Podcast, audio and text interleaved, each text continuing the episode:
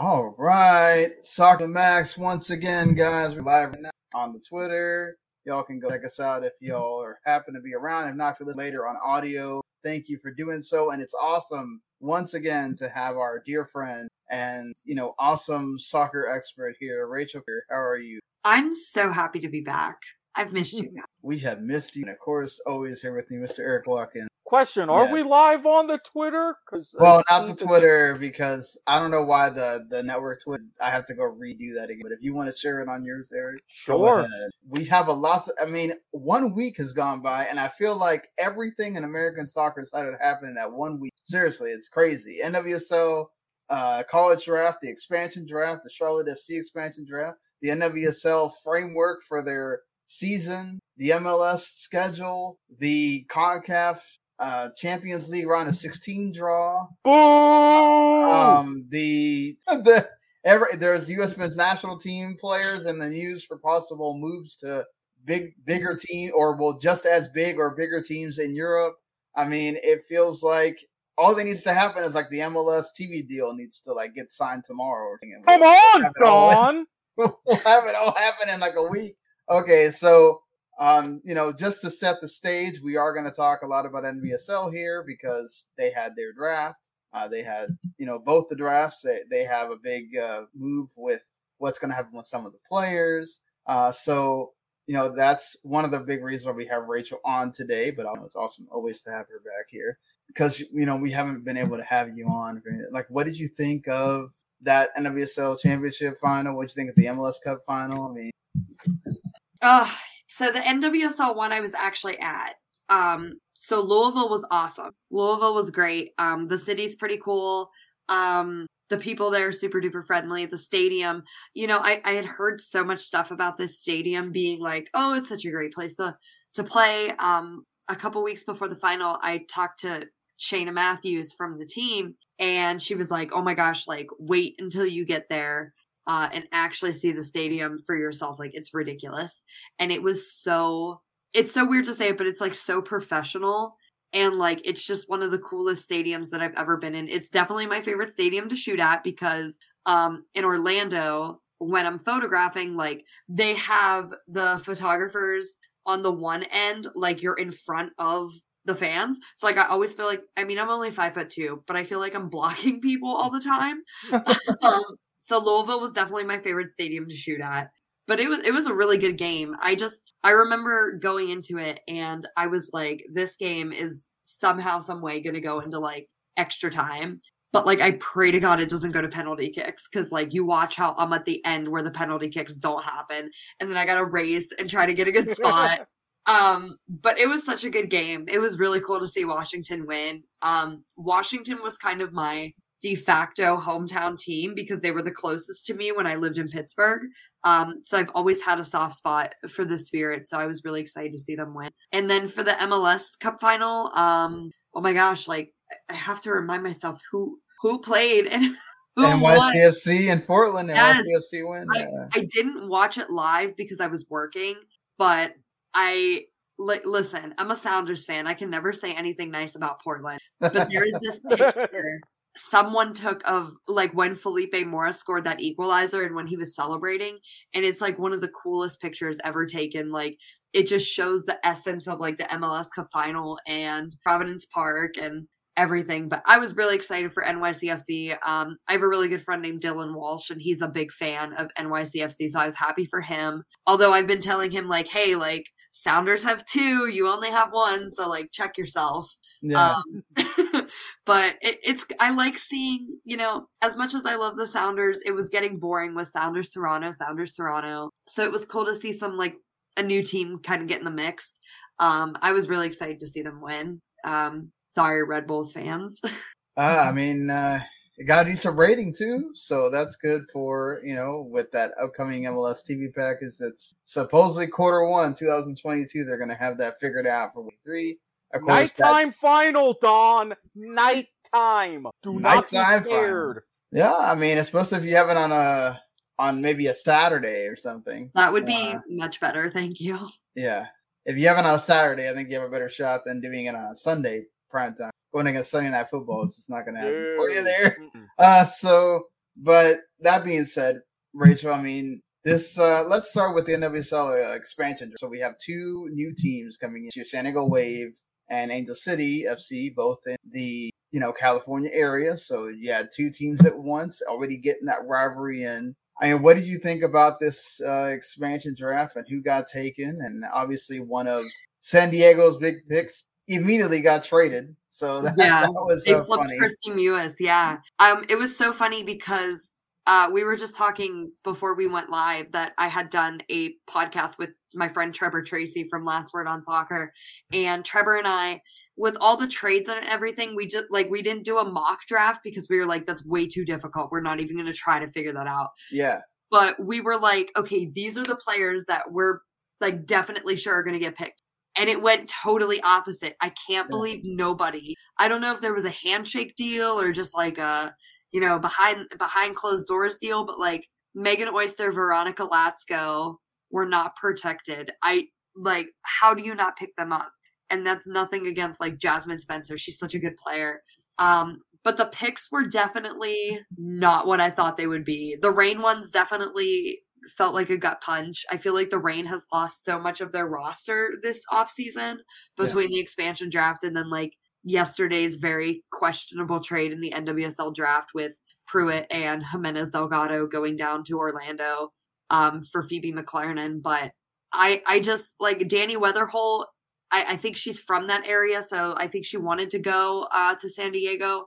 And then, oh my gosh, who else did they pick up? Kristen McNabb. yeah. Kristen McNabb. Those are two really solid players for OL Reign. And I mean, that team's already going to be missing out on Dzsenifer Marozsán, Sarah Bouhaddi, and Eugénie Le Sommer. Like their loans are done. They're back with OL. And now you just lost McNabb. Weatherholt, who Weatherholt is such a good midfielder. I think she kind of got buried on that roster, um, along with Shirley Cruz. That's why Shirley Cruz left and is probably going back to Costa Rica. Sobs, sobs, sobs, sobs. But I, I think OL Reign, man, they got they got a chunk taken out of them in these last two drafts. Um, but they were definitely not the picks that I expected to come from uh, San Diego and uh, uh, Angel City. But and, and like the flipping Kristie Mewis, that you know, there's still talk about is she going to go to Tottenham? Is she you know actually going to stay with the league? I mean, if you're paying what is it, 200k in allocation money Gotham paid uh, to get Kristie Mewis, I would sure as shoot hope that she is Yeah. playing for them. But I I do think not to go off too too far away from the draft talk, but like I think Gotham's mindset has really confused me this offseason because they traded away Kailen Sheridan to get Ali Krieger and Ashlyn Harris. And now you've got Kristie Mewis. So your roster is getting progressively older instead of progressively younger. So they've they've been kind of confusing. But yeah, the expansion draft was not what I expected. Um I mean, did you like? Do you think that's more of their Gotham's trying to get some star power after Carli Lloyd retired? Is I- there I actually some like footballing sense? I don't know because I think they have star power already. Because like Carli Lloyd, like yeah, she's obviously the big name. You know, she's popular. She's played um a lot of. She's one of the most decorated U.S. Women's national teams of all time. But she wasn't popular in the sense of she wasn't the most likable player for a lot of the fan base. Um, and I mean, they have that star power with Estelle Johnson. With they had that star power with Kailen Sheridan. Um, and they have it with Midge Purce and Ife Manu and now Caprice Dydasco and and I mean, shoot, even their general manager is a a, a star, Yael Averbuch. So I don't I don't know if star powers may be it. I was really like I really thought like Orlando was going to be it for Ali Krieger and Ashlyn Harris. Like I really thought that was going to be their final place, but clearly clearly it wasn't. And I don't I don't know. I mean, Ashlyn Harris is still a very good goalkeeper. Ali Krieger had a very off year last year. Ashlyn Harris kind of dipped towards the end of the year. But like to me, just kind of looking at two players, I would never trade away Kailen Sheridan for Ashlyn Harris. Yeah, I saw that. uh You know, I, I listened to like a lot of your uh podcasts that you did. Very high on Kailen Sheridan, so Yes. I- She's great. it's uh it's very interesting just how many moves have been happening. You look at these rosters now, and it's uh for being expansion, it's it's crazy. Some of these players that you know you have on here. and You're talking about with what San Diego, Abby Camper, McNabb, Sheridan, Doniak, Katie Johnson, Alex Morgan, Kelsey Turnbow. If this whole roster gets to play half the or most of the season, I mean, you're talking about that's a lot of big name players that you bring in younger talent in this college draft and they get to learn from. And and their crest is awesome. Oh yes. And you know, Erik, do you remember when um Jill Ellis uh, left the national team in in 20 or 20 yeah end of 2019 and we were like dang it it's a one syllable name and Vlatko isn't. Well guess what? She's the man, general manager of San or the what vice president or whatever the heck she is of San Diego. So damn it Jill I want a hot pink kit. If I don't get do do what Inter Miami and Angel City could never do and give us that pink kit. I hate the color pink but I would buy the crap out of a pink kit Dang it, Jill. I mean, you heard the you heard the lady, Jill. Come on now, hot pink kits. We've proven they sell. It fits in with the overall colors. You can make this happen. I don't ask for much. yeah, I mean, there's it's. I, I really love when they showed off the crest and and everything and the kit. At least their normal kit. I mean, it looked like this is going to be some uh, fantastic looking stuff they're going to be wearing uh, during the season. I mean, I know you're not as uh, as big on Angel City, uh, Rachael, but they've got a pretty nice looking roster as well. Like getting to add Sarah Gordon and Julie Ertz, uh, already getting, you know, Christen Press, um, you know, Simone Charley, and then adding that forward line with adding Jasmyne Spencer. I mean, that's pretty formidable as well. Yeah, I think when they added Sarah Gordon, I was finally like, okay, now they're finally starting to do the soccer stuff. And that's not to say like them adding Christen Press wasn't. She's a great player, obviously. She very much should have been on the short list and potentially the winner for the US Women's Player of the Year. But like a lot of their, I guess, advertising when they picked up Press, it seemed like they were trying to be more of a brand than they were a team and i know a lot of people kind of had that um mindset for them like let, let's get going with the soccer stuff. Come on now guys. But like i think i think they're definitely like in the swing of things now. I think you know freya coombe has been pretty quiet. I'm interested to see what her big role is as the coach like with all this stuff. But they they are shaping up to have a nice roster. I do hope one thing for sure though um i love simone charley and i think she was great in portland. And even when like the internationals were coming back, she was still starting and getting good minutes. I hope she remains a starter there because I think she's a really good striker and I think she has a future with the U.S. women's national team. Let's hope so for sure. So, I mean, transitioning over to the college draft, I mean, how what do you think are like the big, some like major players to talk about coming from there, or or, or big topics out of that uh, college draft? I, I think this year's draft class was interesting because a lot of the players I, I had to be like, who? Who are you? Um, what have you done this year? Um, so for the last five years, four of the top picks have been Stanford uh, players, and the the trend continued uh, this year. Everyone was pretty much like Jaelin Howell's going to go first. Jaelin Howell's going to go first, but then Naomi Girma kind of swiped in there for that number one pick. Jaelin Howell went number two.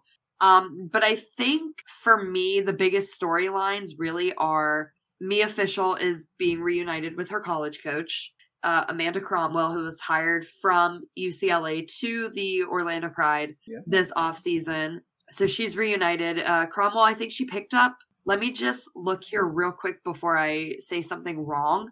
But I didn't think she was the only UCLA player, but I could be wrong. I'm wrong. She was the only UCLA player she she picked up. But um, I remember during the broadcast, they were saying like, "Oh my gosh, I can't believe Mia Fishel is is falling this far down um, the draft." I was really surprised too. I thought North Carolina was going to get her.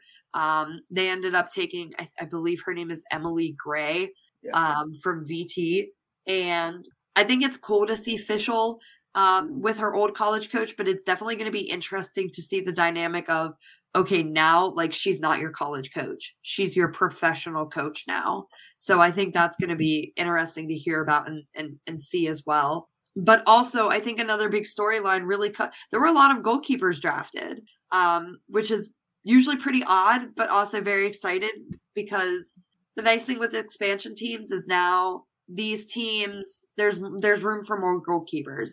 Goalkeepers, you know, you can only have so many on the roster and there's so many talented goalkeepers in the league. So it's nice to um, see a goalkeeper get drafted, get drafted early. Claudia Dickey from UNC goes to the Reign, who I think they only have one goalkeeper rostered. And that goalkeeper that they have rostered, I'm blanking on her name right now, but I know her first name's Phallon. But she, I think she only played in one game last year, maybe one or two.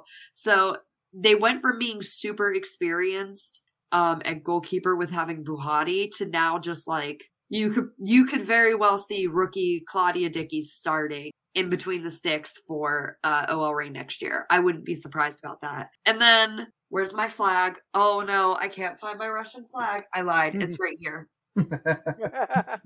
Here we go. Of course. There it is.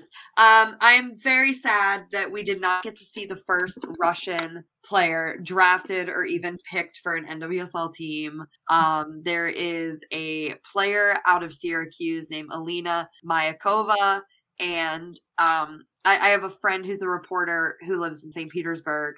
Um, her name is Paulina, and she said that she had talked to Alina and she was like, I'm not super confident that I'm going to get drafted, but I put my name out there. Um, she's she was a good player for Syracuse. I actually got to call a couple of her games whenever I worked for the University of Pittsburgh, but I was very upset, very sad that we didn't get that. I said, I don't even care if she goes to Portland. I will stand so hard. well, you know, they do have this like preseason period where she could still like maybe appear for a team I hope so. Play her way onto a roster. So I'll cry.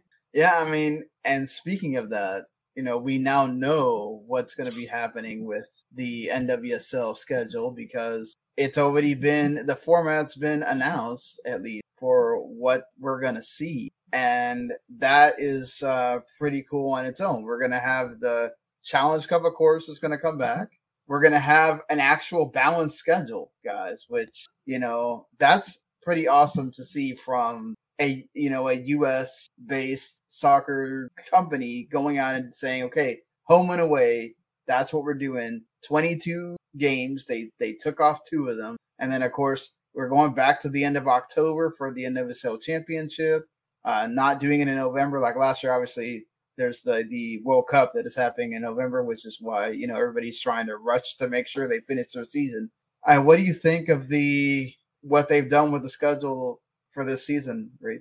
I love that it's balanced. I don't mind that they're going down two games. Um, I'm interested to see the format for the Challenge Cup because it's like a month and a half long. Um, yeah. So that should be interesting to to see when that kind of gets rolled out. Um, and then of course you obviously have more teams. So how do you split up groups and you know whatnot? I love the schedule. I think I, I heard the early was four groups of or three groups of four. Three groups of four. That wouldn't be yeah. bad. I I kind of like that. Or possibly four groups of three. Not. I think it hadn't been hammered out yet. But. Yeah. No, I th- I think that's good. Three groups of um three groups of four sounds good. Um I like the balance. I hate, you know, if I if I stay in this job and I'm still in Florida um, by the time of the NWSL championship, that's going to be an issue because that's the weekend of our biggest fundraiser. Why are you putting the championship on the weekend of Halloween? I don't understand that. Whatever. well, Maybe I mean, I want to compete with the with the men's World Cup. That's like the only thing I could think of. Yeah, I mean, the women's World Cup's not till like a couple days before Thanksgiving, though, so you could yeah, November twenty first. Like so yeah, so I mean, you could technically have it like the week after Halloween. It's also nice. I'm I'm also good with them not having this big layoff as well for the, right. the to qualify. And there's only going to be six teams going to the postseason again, so they're you know it is still it is half the league, but you have to you you the first two teams get the bye, which is good for your season, making the season matter a little bit more. Um, so yeah, we'll see what happens with the Challenge Cup. I, that is man, that's that's really long though to have a. If a I tournament. were if I were to hazard a guess, ideally it should be three groups of four. Have what your standard twelve, then your quarterfinals, etc. But yeah. that wouldn't necessarily take. If I had to hazard a guess, I'd say they're staying with the groups and having two six. That's the only thing that would make sense time wise. I mean, they could also just like separate it out as well. You know, have the games have a bit more space in between they could. because they're still in preseason. Yeah, we'll see. I'm gonna bet on the four groups of or the three groups of four, but they still have to make. I mean, it could be a lot of things. I just don't. I don't think they will go that deep of two groups of six. They'll want to try to divide it a bit more. But like you said, because it looks people are used to that, right? Mm-hmm. The more, yeah, and I think yeah. they would have to go regional again because I mean last year was fairly. Yeah, especially with um. Let's see what happens with this latest COVID outbreak that is grappling everyone at the moment. You'll definitely want to make it regional because you don't want so much travel uh, with the, the teams to make it. Yeah, um, I'm excited for the season to start. A lot of good things happening. And another thing now the teams have to tackle though is that the U.S. Women's National Team salaries are not national team player salaries are not being paid for by U.S. Soccer. They're now being paid for by the NWSL. Like, what do you think about that? Um, Rachael, you think it's good to finally have that distance where NWSL teams now have that independence, or is this going to hurt them financially? No more allocation lists. I am so excited. No more of those stupid allocations. I have had such an issue with them for like since the 2015 World Cup because essentially it's like I think it's like 22 or 23 players get allocated by the federation and the federation pays the salaries. That basically means like those allocated players, you can suck and we have seen players look like absolute crap for club and still get called up for country because of these out excuse me because of these allocation lists. It happened with Alex Morgan in 2019. Um I mean, there's other examples I can't think of that off the top of my head. Carli Lloyd is definitely a prime example of that. Um, not really performing up to par for club, but yet still getting Kelly O'Hara, who was who finally had a healthy season this past year. She's been unhealthy for the past like five or six years, and yet she continuously got call ups over players like Dydasco, Megan Oyster, um, who is the player for North Carolina. I'm thinking of Carson Pickett because she was on that allocation list. I'm so happy those are finally gone. I think that gives Vlatko a little bit more room to be creative with his rosters, to not feel obligated to be like, oh, well, Kelly O'Hara is injured, but I still have to call her in because she's being paid for by the Federation. So we got to get some use out of her. Um, it's nice to have that. And I hope, I really hope that he sticks with when he came in, he said, listen, you got to like fight for your spot. You got to play consistently for your club.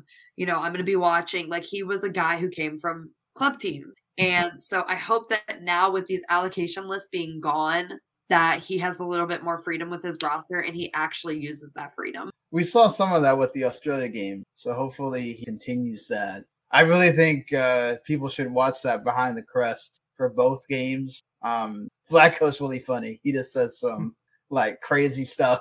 Just like, all right, well, he's ser- he's super serious. This is a friendly that they travel all the way to Australia for, and we're gonna treat this like it's a World Cup final. I mean, you know, you go, dude. like, it's, I mean, like uh, Rachael said, everybody's gonna battle for this. So that something that when when it's gonna be what another year before you're getting into World Cup qualifying. Sometime this year they're gonna be doing that World Cup qualifying, but it's gonna be a while, so you got to earn your, your way into that. I, I, guess we have to talk about this. Uh, unfortunately, there is always some kind of negative that kind of happens when you have these big tentpole events like an expansion, like a draft, an expansion draft. Unfortunately for the Portland Thorns, they got themselves into another sticky situation, considering everything they have been through already from last season. Uh, you know, with, with the whole coaching issue and all the other things that it went out through the entire league they went and picked up with their 13th pick, uh, Sydney Nasello, who uh, she has some weird, I would say, you know, questionable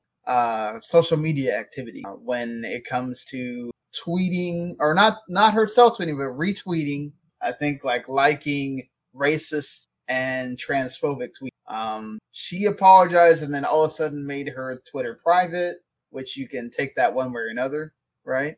And then also the Portland Thorns have come out and given a a statement saying that they did a lot of background checks on her, but they didn't do a good enough social media background check on her. And of course, the Rose City Riveters came out with their they don't stand for fascism, racism, homophobia, transphobia. We are against all of these. We don't support anyone who represents or espouses these views. Full stop. What do you think about this, Rachael? Like, do you think this is going to make it to the point where they'll have to either trade her away or release her or you think they can somehow enough of these apologies are going to make it to where maybe she can actually step on the pitch and not have stuff thrown at her or something Yeah, I don't know. I think Sean, you're putting me in a spot. I don't like what she retweeted. I don't like what she liked. I don't like her social media activity. But yeah. I don't think that's reason to kick her off of it, especially because yeah. she didn't say it herself. Right. I think I think this would be a hugely different conversation if she was like saying all this stuff herself and that like I mean clearly if you're liking it and retweeting it it means that you obviously like agree with it. Right.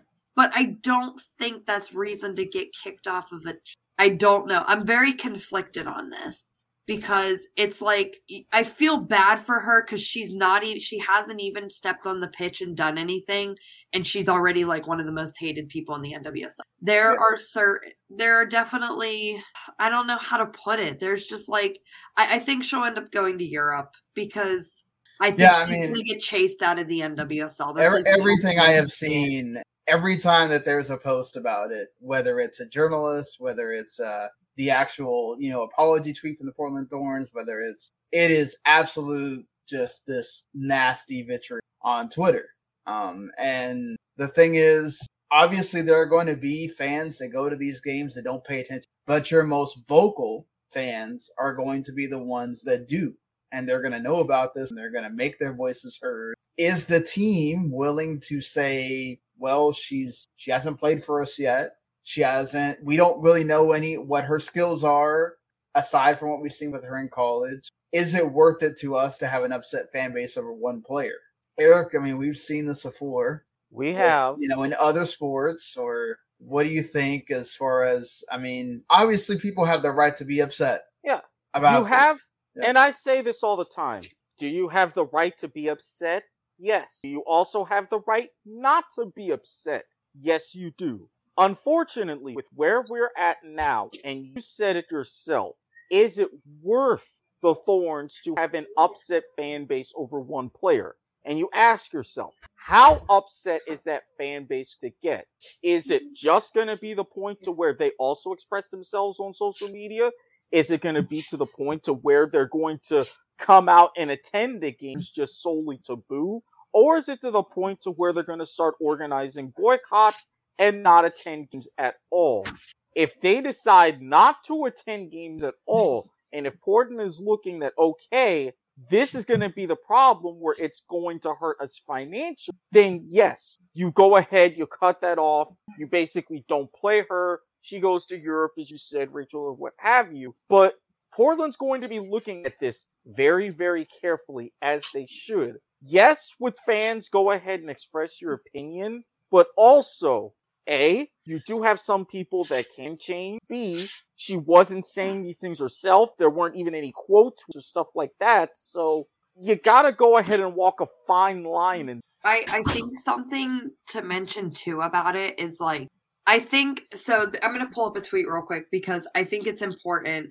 Um, Sinead Farrelly, who um, was one of the players to come out against the abuse of um, Paul Riley, um, she had tweeted, and sorry, my phone's taking a little bit of time here. She said in a in a series of a couple tweets, wishing death upon someone because of their beliefs, canceling someone because they disagree with how you perceive the world. Those things don't create real change. They continue the cycle of separation and division. Mm-hmm. No soul is lost. We're all in this together. Hashtag see higher. And then she said, not sure what people are referencing to in their angry replies. It seems soccer related. I'm going to be honest. I don't really follow soccer at all anymore. So not sure what's going on. But either way, I stand by what I say for now. Beliefs, change plus evolve just as we do. And then she followed it up by saying, Inclusion can feel triggering when we've been excluded. Oppression, exclusion, and suppression creates a fear of other. It creates anger towards other. All those feelings are valid, and still, exclusion won't cure exclusion. Hate won't cure hate. There's another way. And I think that's well said. And she's got some very angry fans uh, in her in her DMs right now, and I don't really think that's fair. Yeah, I, that's the thing with uh, social media. It makes it very easy. Uh, get angry because they don't have to show their face and say it to someone in person. They can just be angry and say that over the internet, and then all you see is is that. And I think that's a great point. What you said, Rachael, is that sometimes we get too busy into canceling the person away to where we don't have to think about them anymore, and then don't worry, then don't think about well, you just did the same thing. Is that really helping the cause by further causing division? Because now you know there's going to be people in that camp that are going to raise their voice as well. It's like we need to let her express her thoughts and actually maybe perhaps you know she's going to get asked. You know if she mm-hmm. ever is going to get picked in an 18 or in an 11, she will get asked that question and then that will be her time to up front say it to everyone, you know, this is what I did, I'm sorry, you know, all of that. I mean, we've seen people apologize and then be accepted and forgiven later. I think we should be able to give uh, this person a chance. I get it. It looks bad when you just went through this thing with Paul Riley. You just went through all these other things with the Thorns and the entire league. And you're and still going through all the stuff with Gavin Wilkinson still being yeah. there. Yep.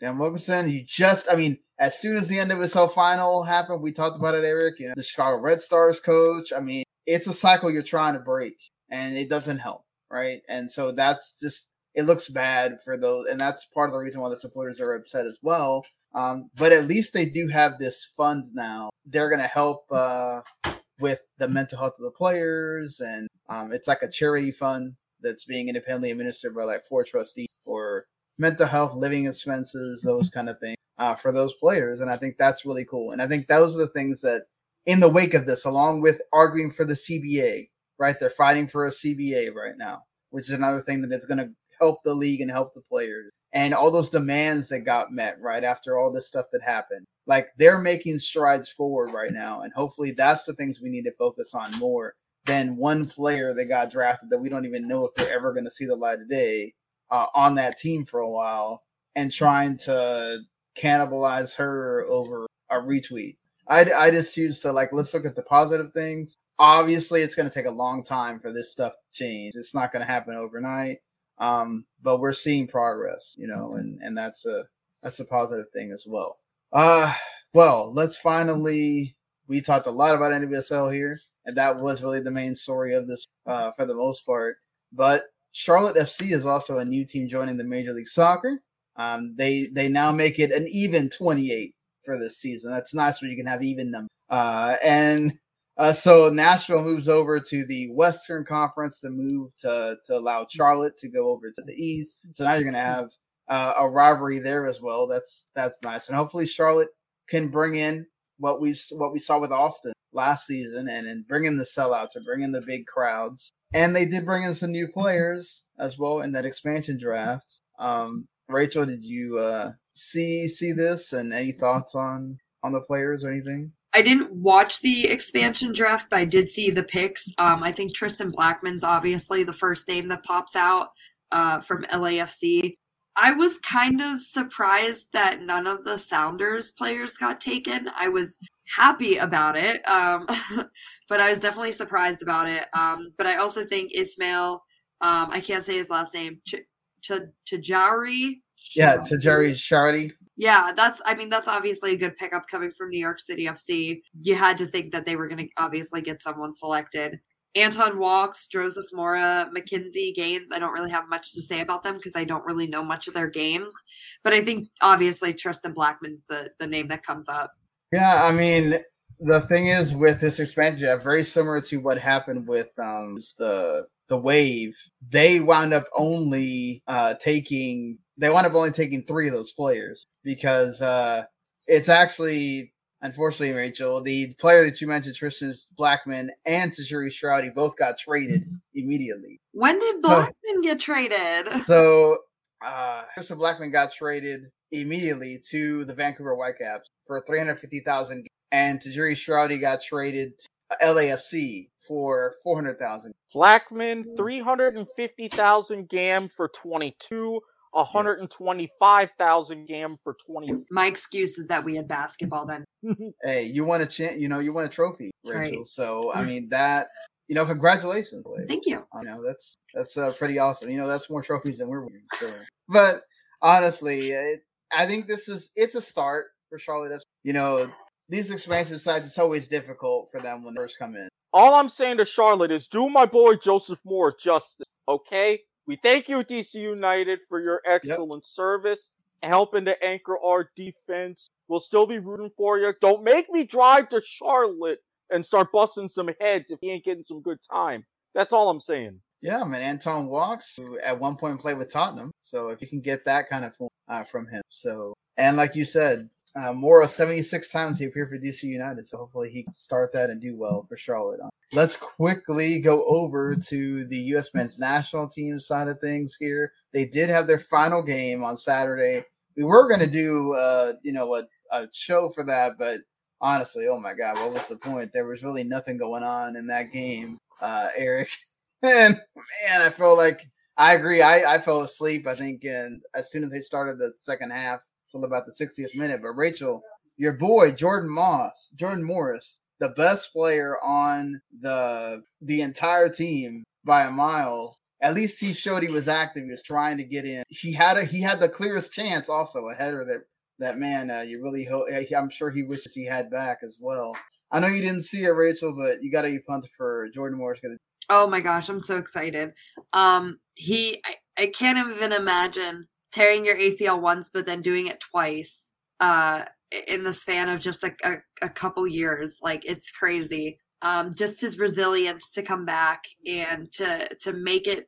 I remember on the media call he had said like it was a goal of mine to get back into the national team before the end of the year.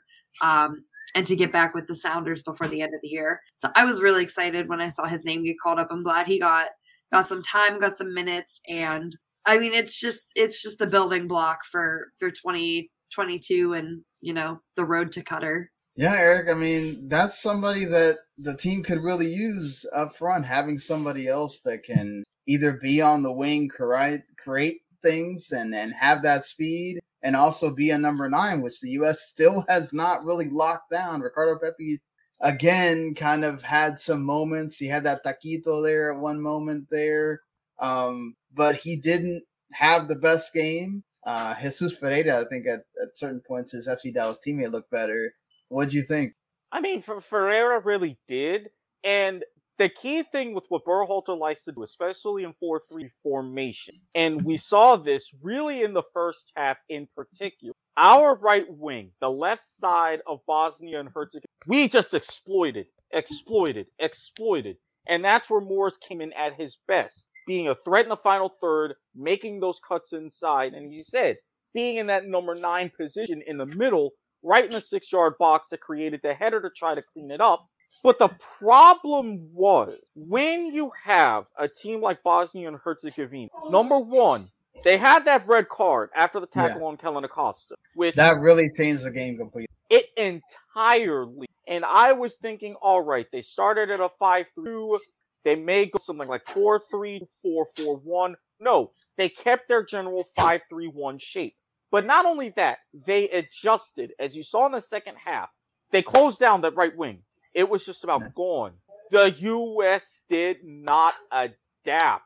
It wasn't until Bassett and Cowell, the young fresh legs, came on where you saw more activity, any sort of change that finally led to that goal. So I'm thinking to myself, if you've got a team with 10 like that who can adjust, you're someone who loves to tinker. Why aren't you doing those same adjustments as well? It was something that we had mentioned plagued off and on during a couple of windows. It's like, all right, this isn't going well, but I'm sticking with it anyway. So I yeah, got a I few question marks. What bothered me is more of the this game doesn't matter. I mean, mm-hmm. yes, you get to have the nice statement that you have the most wins in one calendar year for the Eastman Nationals ever. Most, most wins, most show tied for most shutouts. Yeah, Turner most shutouts, all of that. So great. But I, I mean, but that, that's the thing is like it doesn't matter at the end of it. Uh, like Walker Zimmerman looked good, you know everything. That's great to see him. You needed a leader. Okay, that's fine. I thought Roldan at least tried to get things going, but he committed too many turnovers. Kellyn Acosta mm-hmm. looked like he couldn't be bothered half the time. It's just like, why are we even bothering starting all these veterans that we already know what you're getting out of them? Like, start a Jonathan Gonzalez that you went forever trying to chase him yep. to keep him from going to Mexico. The one time you get into play for the national, you don't start him. You start George Bello instead, and he has another game where he looks so frail defensively. And then he goes forward and he doesn't look great either. Look, I know he's 19 years old, I, but like still, it's just you kind of know from the World Cup qualifiers that you've seen him in what you're getting out of him.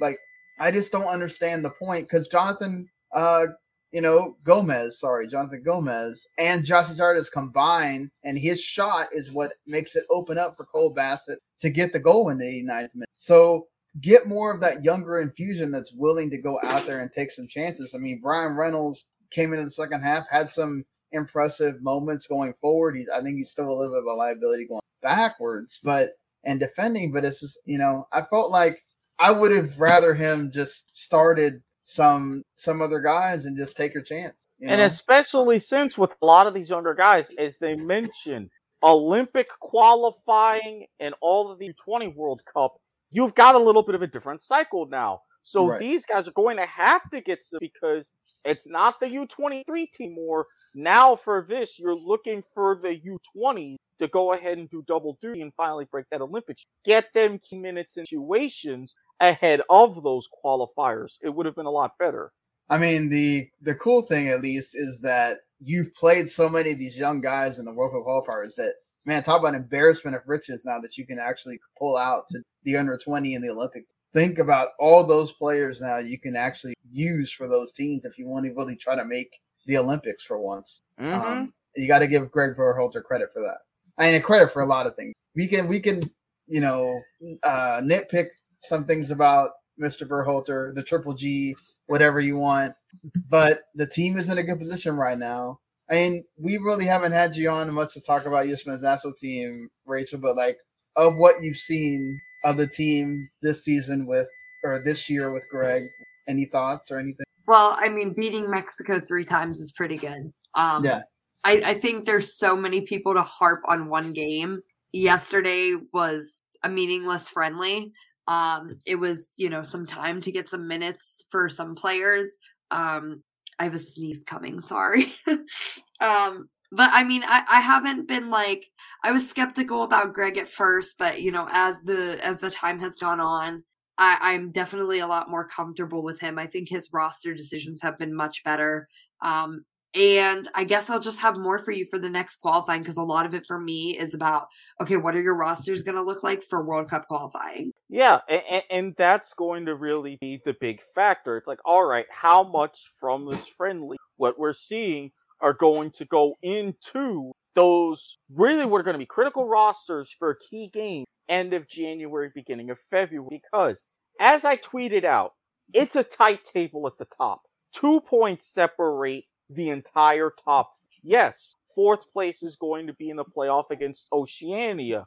All right, so you have an opportunity to go ahead and beat the mailman. Wunderbar. You want to you want to avoid that entirely. And if you're looking to avoid that entirely, these three games are going to be the most critical because you don't want to go into that March window, especially going to Mexico trying to chase points. So yeah. he's Greg's got time to l- learn from this, Greg.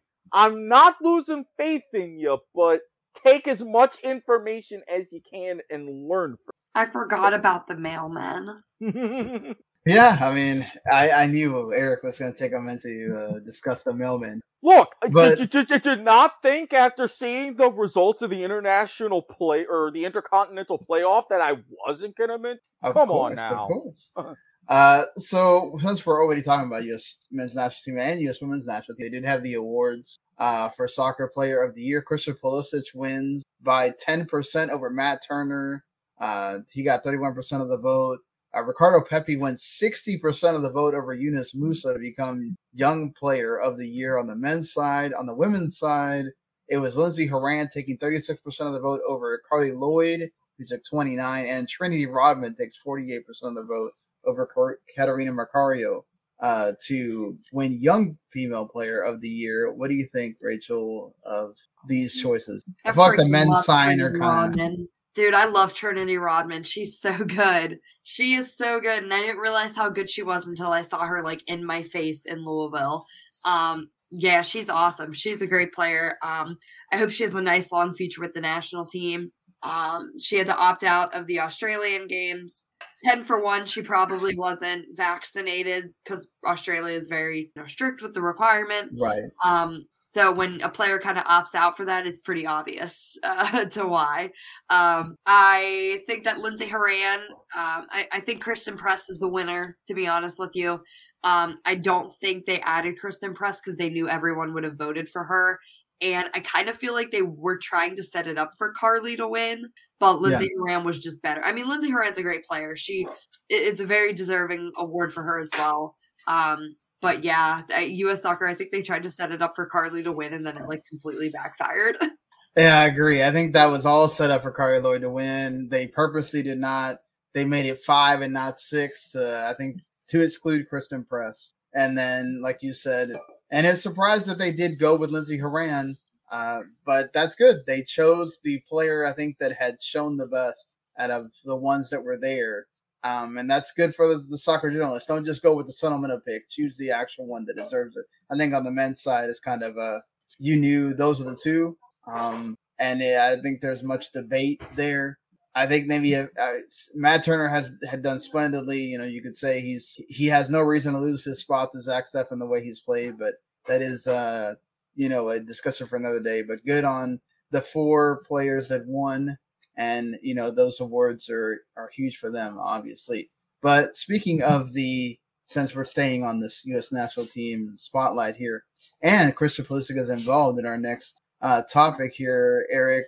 This has been a rumor that's been swirling around for a while since Xavi uh, took over at Barcelona, and there actually has been a transfer list put out, and one of those names on there is Sergiño Dest, and Another one is Frenkie de Jong. Some other players got put on. Uh, Ter Stegen, their goalkeeper, their best goalkeeper, got put on the transfer list. Um, so you know, Dest wants to go to Bayern Munich, and there's talk of them trying to go after three Chelsea players um, for Barcelona, and one of them is Christian Pulisic going on a loan or a sale to Barcelona, along with Antoine Rudiger and uh, Hudson Odoi.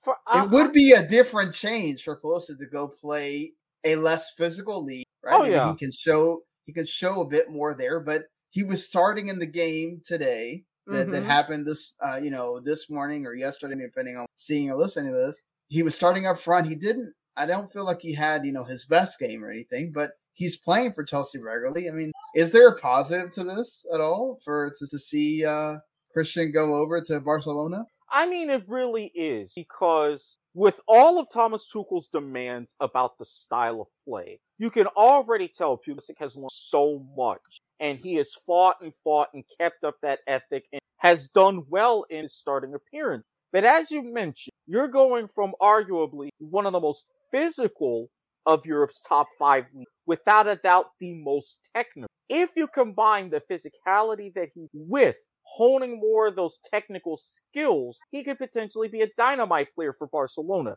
That's the positive. But as those who were watching saw earlier, I have to rain on the negative. Yes, Xavi with the transfer list is creating a potential sell to buy. Fine. But the matter still stands. Can you afford him? Is what yeah. Tuchel and everybody at Chelsea with Roman Abramovich, are they going to say, hey, we've got a prime guy. He's got a Champions League winner's medal. You don't. It's gonna cost. Yeah, I mean that's why they might be going for the loan on end because he already broke the U.S. Uh, transfer record for how expensive he was to go over to Chelsea from Dortmund. I mean, I can't imagine how much they would try to outprice Barcelona just for Pulisic. That doesn't even include one of his favorite defenders in Antoine Rudiger and a guy in Hudson Odoi whose people have already tried to go grab and he said no. So that's going to be one of those that I don't think it's going to happen that way. Will he really just go after Pulisic? I don't know. I mean, and then Sergiño Dest wanted to go to Bayern. Would he really start there? You're technically you were starting in Barcelona. And obviously, if Xavi doesn't uh, find you, you know, he doesn't favor you, then you're not really going to play much either. I mean, Rachael, you're always one about having these players play in Europe. I mean, they're going to more I mean, they're already at elite clubs. Sergiño Dest probably it's better for him to go to Bayern. I mean, that's a talk about the players he could learn from there. I mean, do you see these these moves happening at all? And then do you think they're good moves for either? It's so hard for me to imagine Pulisic in a Barcelona kit in Barcelona speaking Spanish. Yeah. Um, right. but I, I think the the move that y'all mentioned that I think is definitely high on my list is the Sergiño Dest to potentially Bayern because of just how much he can learn from there. I, I don't think I don't think Barca's a good fit for him right now. I think if and I know like I know it's such so cheap to say like oh he's gonna go to um Bayern he's gonna win like everything, but there is good competition in the Bundesliga. Um, and I think he I think the Bundesliga is pretty physical, and I think that's what he needs, especially playing in a league like Concacaf. So I don't think like he would be out in like no man's land. I think he would hold up well um, it's just there's so much talent on that team, and that itself could push him, and like he just would have to push for that starting spot.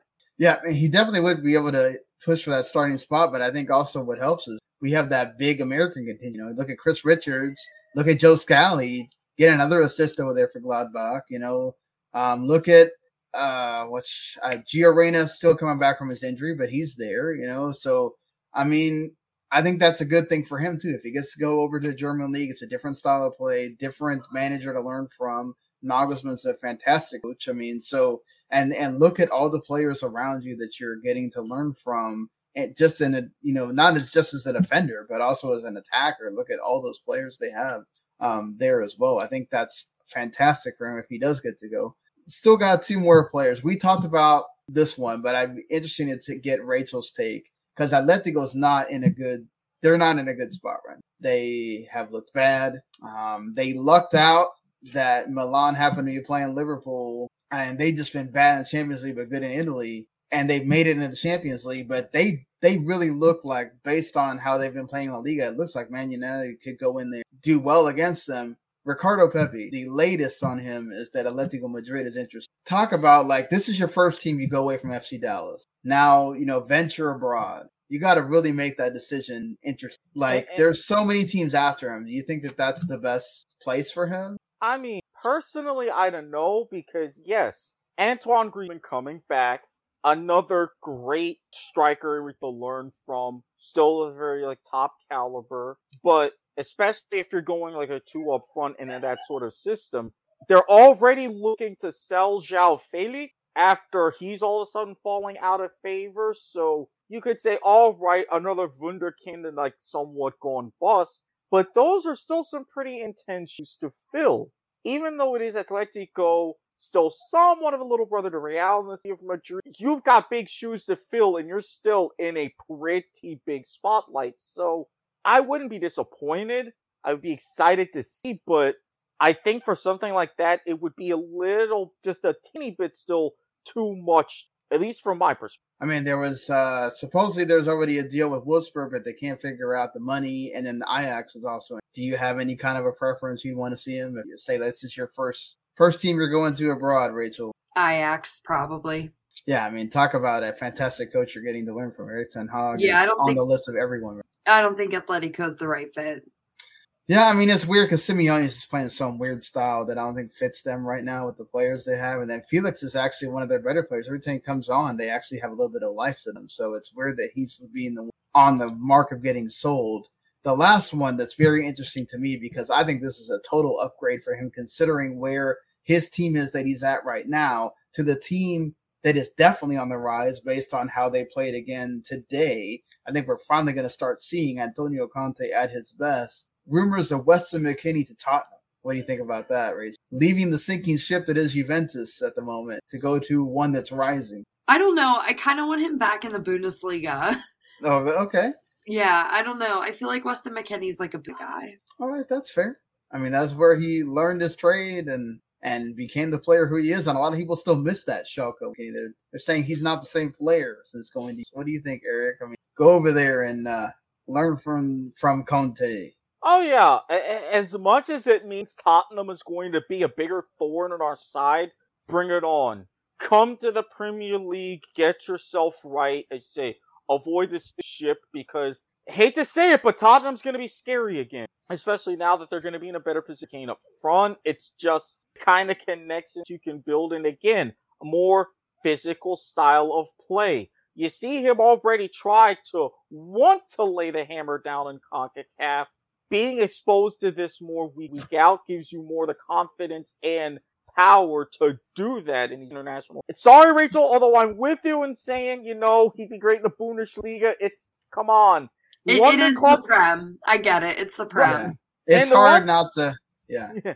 And London clubs have got to do something. Not too much this season. Come on, you bees. Keep doing me proud. But after that, okay. I'm just saying. Yeah, let's hope Brentford stays up just for Erik's uh, sanity there. Not so just last... my sanity, my wallet too. yes, your wallet. That's very important. Don't want to be losing that. So the last thing before we get out of here, very interesting news. A shocker, really, that that kind of just came out of nowhere one day. We're talking about CONMEBOL is going to be added to the UEFA Nation in 2024, upping that tournament from from 16 to 22 in League A and then 16 to 20 in League B. The top six teams, which includes Argentina and Brazil, are now going to be playing. Imagine that all of those great teams that are in that that League A are getting to play Argentina, Brazil, and then some of the other top, you know, the Uruguays and the Perus and all those. And then, you know, my my wonderful country, Venezuela, goes down to the League B. And well, they still get to play some cool competition as well. So those are going to be some cool games to get to watch. But talk about the ramifications here. FIFA's trying to do this biennial World Cup, and then this is a total shot in the face here to the biennial World Cup. Uh, uh, first of all, from a logistical aspect, I do like that they're going to have all the matches in Europe. That's going to be saving in everything travel. But am I the only one that's not a fan of the no- actual numbers and allocation? I get with League B, you're going to be expanding that to 20 from That's fine. That works with schedule. But then in League A, okay, so you're going to have what? Two groups of five and six? I'm not entirely the biggest fan, at least from that angle. But my second point, I'll make it quickly. Yes, this is a major slap in the face to Gianni Infantino and FIFA for the biennial World Cup. But what if in a roundabout way, this becomes the genesis of something else that Infantino wants? And now you're saying, okay, we're going to do this. Why not go ahead and make it a full global?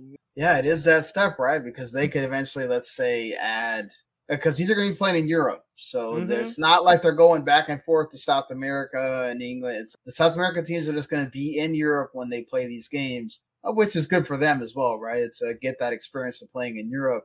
I mean, let's say you could add Asia to it, right? You could add, mm-hmm. um, you could add the CAF nation to it. The mailman. Right? The mailman. I mean, yes, you could do that. I mean, well. if you're going to balance out league since one of those groups has only three, you can slot the mailmen right in, see how far they go.